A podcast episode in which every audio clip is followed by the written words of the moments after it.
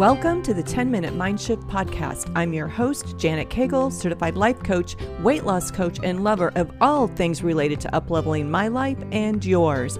My goal is to help you get one step closer to your goal, whatever it is.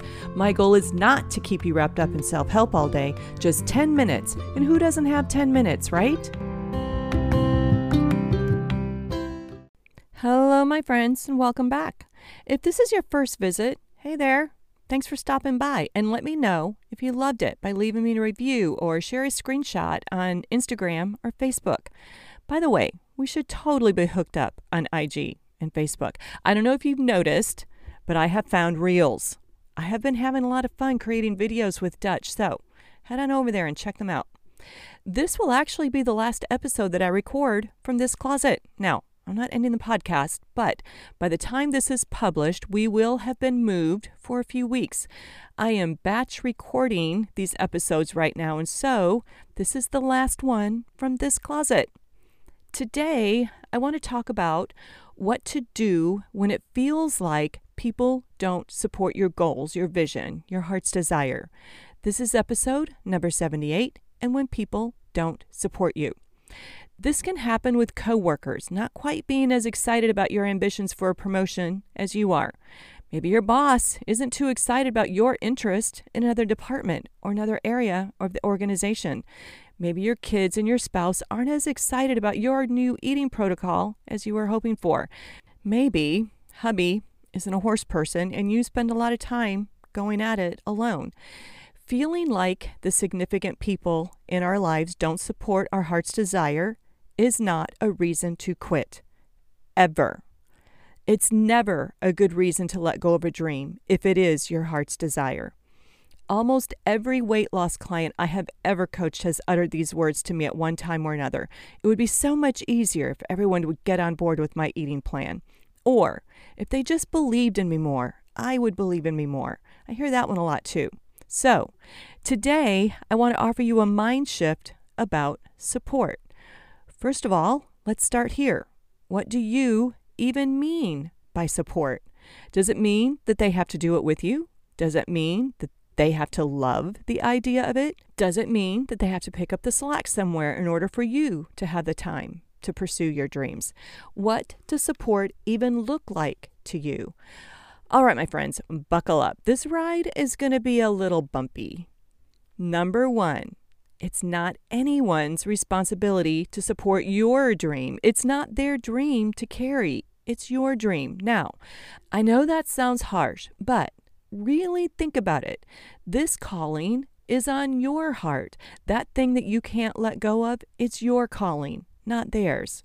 Number two, keep in mind that if someone is criticizing your dream, or maybe they are even predicting your failure, they are not even thinking about your ability to create the result. They are thinking about theirs. They aren't even in your story, they are in their story. They are in their own self limiting belief about what they can invite and create and attract into their lives. I know that you think it would be easier if you felt the support of others, but I want you to challenge that thought, my friend on two fronts.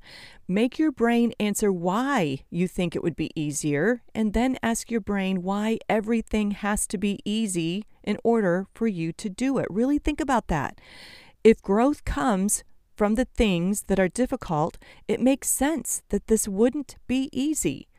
Okay, so let me share with you a little story about when I told my husband I was going to spend more than $20,000 on a coaching certification in life coaching in 2018.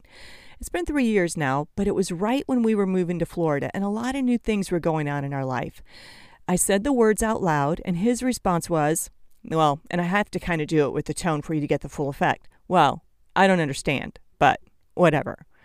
Okay, now I could have gotten all upset because his response, it wasn't like, you know, rainbows and sunshine and daisies and sure, honey, whatever you want. It wasn't warm and fuzzy at all. Here's the deal though I knew that this calling was on my heart and it was strong. And I knew that I would figure it out and I would make the money back somehow with my coaching practice. I knew that regardless of his reaction to my dream. I didn't let his lack of excitement for my goal harsh the buzz that I had for my goal. over time, and as he has seen me study and earn my certification and continue to be a student and help others, he has grown into my dream as well.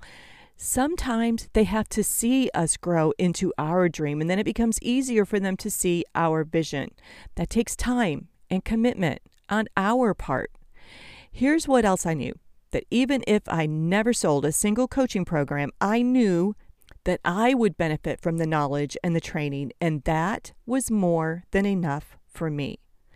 If you are feeling insufficient in the area of support, I challenge you to ask yourself if you are supporting you. Are you convicted to this dream and goal? Or is it just a nice thing to do or experience and something that you're just hoping to experience? Do you hear the difference? Are you committed or is this just a passing fancy? Recently, I've been tossing around the notion of adding to my horse family, and the horse I can't stop thinking about is a four month old baby right now. And it's so interesting the response that I get when I tell people about it. I've heard things like, well, that's a lot of work, and you have to really know what you're doing, and you aren't as young as you used to be, yada, yada, yada. They keep going with it. See, some people are responding from their own self limiting beliefs, not mine. No one has to believe in your dream or your ability to create the result except for you, no one else. You are the most important person in this relationship with your goal. If you are relying on someone else to make this easier for you, no amount of support will ever be enough. You will always be feeling insufficient. Your support is sufficient, my friend. This is what I have for you this week, and now I hope that you have the best week ever.